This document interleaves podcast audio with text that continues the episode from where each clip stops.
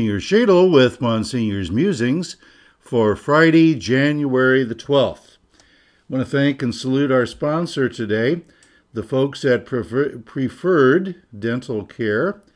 They're handy there at 8280 North Michigan Road. Quality dentistry since 1996. Dr. Kit Palanca Beveridge, she's a parishioner here. And by the way, she speaks Spanish. And her cohort is Dr. Wright, Kat Dela Cruz Wright. And Preferred Dental Care is at 317-337-1497. That's 337-1497. We thank Preferred Dental Care for sponsoring this and all of our communications here at St. Luke Parish. I want to reflect a little bit today about what we Catholics believe concerning the real presence of Christ in the Holy Eucharist. I kind of thought about this because last night, Thursday night, I gave a class on Catholic belief in the Eucharist to the parents of our second graders. And the second graders will be receiving their first Holy Communion in April. So it was a refresher course on what we Catholics believe, and I suspect some of them maybe kind of heard it for the first time. But this is what we are teaching the children in religion class, and this is a refresher course for all of us about what we really believe. Now, we are in the midst of kind of the final year of a 3-year Eucharistic revival sponsored by our United States Catholic bishops, because at an alarming rate, there's been a lot of confusion about what the Holy Eucharist is. What does Holy Communion really consist of? What about the value of the Mass and so on?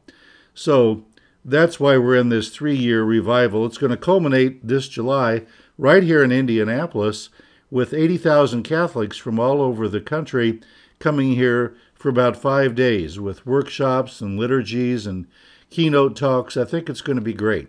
So that'll be in July. We're going to have a discussion of that lovely little book by Bishop Robert Barron called This Is My Body. That's coming up in March. March 11th, I think, is the date.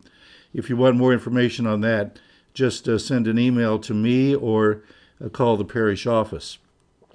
But there is some degree of confusion about what we really believe about Christ's real presence in the Holy Eucharist.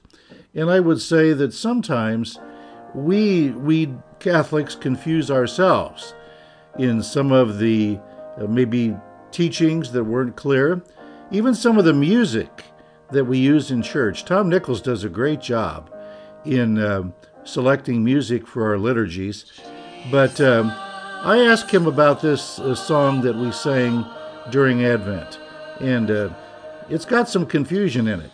Here's what I mean. Just listen for a minute and I'll explain it.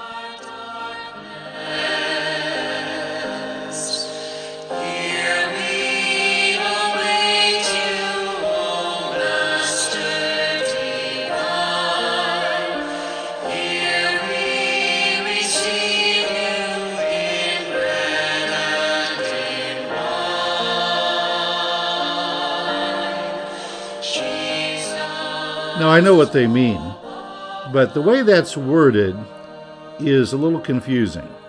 In other words, this, follow me now, this is St. Thomas Aquinas teaching on what we call transubstantiation, which basically says that during the Mass, through the power of the Holy Spirit working through the priest, Jesus becomes present on the altar, and it's no longer bread, it's no longer wine.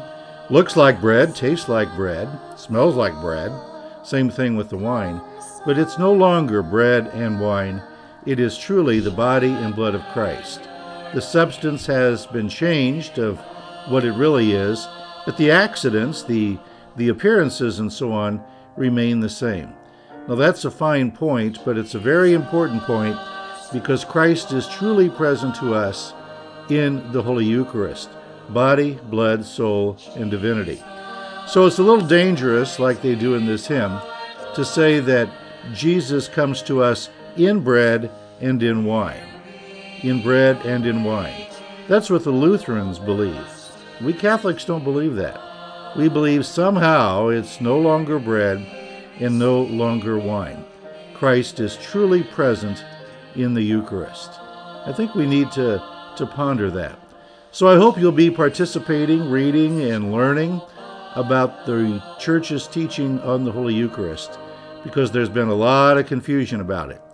If somebody really believes truly what the Eucharist is, they would never miss Mass on the weekend. But it goes over a lot of people's heads, and it's unfortunate. And maybe in our catechesis and our teaching and preaching and maybe even some of our music, we've helped this confusion along. But let's be very careful about Catholic teaching in the Holy Eucharist, okay? Well, hope to see you at Mass this weekend. There's no substitute for it. Some people have asked me, well, if I watch Mass on TV, is that the same? Well, that nonsense started during COVID. It's better than nothing. But I always say to people, well, if you watch Jeopardy every night, you know all the answers, do you get the money? No. If you don't come to Mass, just watch it on TV. Do you receive the sanctifying grace that comes to us in Holy Communion? No. So hope to see you this weekend at Mass. In the meantime, let's continue to trust in the providence which so far has never failed us, and may Almighty God bless you, the Father, and the Son, and the Holy Spirit.